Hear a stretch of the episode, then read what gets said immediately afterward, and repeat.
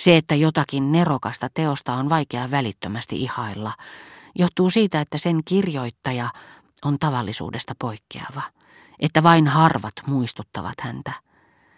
Taideteos itse, hedelmöittäessään ne harvat sielut, jotka pystyvät sitä ymmärtämään, saa ne kasvamaan ja lisääntymään – Beethovenin kvartetot, nimenomaan numerot 12, 13, 14 ja 15, tarvitsisivat 50 vuotta synnyttääkseen moninkertaistaakseen Beethovenin kvartettojen yleisön ja aiheuttivat, kuten muutkin mestariteokset, edistymistä, ellei ehkä taiteilijoiden arvossa, niin ainakin henkevien ihmisten yhteisössä, jonka tänään suurelta osalta muodostavat ne, joita ei ollut löydettävissä mestariteoksen ilmestyessä, nimittäin sitä rakastamaan kykenevät kuulijat.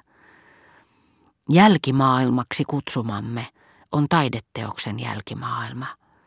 Taideteoksen, ellemme yksinkertaistaaksemme ota huomioon neroja, jotka samanaikaisesti voivat kukin tahollaan kouluttaa tulevaisuutta silmällä pitäen parempaa yleisöä, josta sitten toisetkin nerot hyötyvät, on itse luotava jälkimaailmansa. Jos siis taideteosta pidettäisiin varastossa, jos sen tuntisi vain jälkimaailma, tämä ei olisikaan teokselle jälkimaailma, vaan valikoima aikalaisia, jotka vain elävät 50 vuotta myöhemmin. Näin ollen on välttämätöntä, että taiteilija, niin kuin Van töi aikoinaan, mikäli hän toivoo teoksensa pääsevän tiellään eteenpäin, sinkoaa sen sinne, missä on tarpeeksi syvää, keskelle kaukaista tulevaisuutta. Ja sittenkin, jos tämän tulevaisen ajan, mestariteosten todellisen perspektiivin huomiotta jättäminen onkin huonojen arvostelijoiden erehdys, niin sen lukuun ottaminen saattaa joskus olla vaarallista tunnollisuutta hyviltä. On epäilemättä helppo kuvitella samanlaisen harhan vallassa kuin se, joka yhdenmukaistaa taivaanrannan näkymät, että kaikki maalaustaiteen ja musiikin tähän mennessä kokemat vallankumoukset ovat sentään kunnioittaneet tiettyjä sääntöjä, ja että välittömästi edessämme oleva impressionismi, dissonanssien käyttö, kiinalaisen sävelasteikon omaksuminen, kubismi, futurismi eroaa törkeästi kaikesta edeltäneestä. Sillä edeltänyttä, ennen ollutta, arvioidaan ottamatta lainkaan huomioon pitkäaikaista yhtäläistymistä, joka on muuttanut sen meille kieltämättä vaihtelevaksi, joskin loppujen lopuksi yhtenäiseksi materiaksi, missä Victor Hugo ja Molière ovat naapureita. Ajatelkaamme vaikka niitä ärsyttäviä ristiriitaisuuksia, joita ilmenisi, ellemme ottaisi huomioon tulevaa aikaa ja sen tuomia muutoksia, meille nuoruusvuosinamme omasta keski-iästämme laaditussa horoskoopissa. Kaikki horoskoopit eivät kuitenkaan pidä paikkaansa, ja jos joudumme lisäämään jonkin taideteoksen kauneuden kokonaissummaan ajan osuuden, se sekoittaa arvosteluumme jotakin yhtä sattumanvaraista ja näin ollen jotakin aivan yhtä tyhjänpäiväistä kuin kaikki ennustukset, joiden toteutumatta jääminen ei ole mikään tae ennustajan hengenlahjojen keskinkertaisuudesta, sillä mahdollisuuksien kutsuminen elämään tai sen evääminen niiltä ei toki välttämättä kuulu neron kykyihin.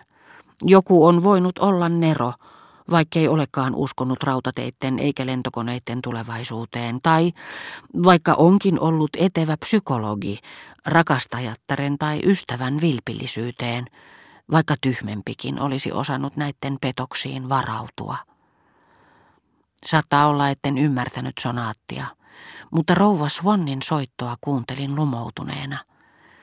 Minusta tuntui kuin hänen kosketuksensa, hänen aamupukunsa – hänen porraskäytävänsä tuoksu, kuin hänen takkinsa ja krysanteeminsa olisivat kuuluneet yksilölliseen ja salaperäiseen kokonaisuuteen maailmassa, joka on äärettömän paljon ylempänä sitä, missä järki voi mitata lahjakkuutta.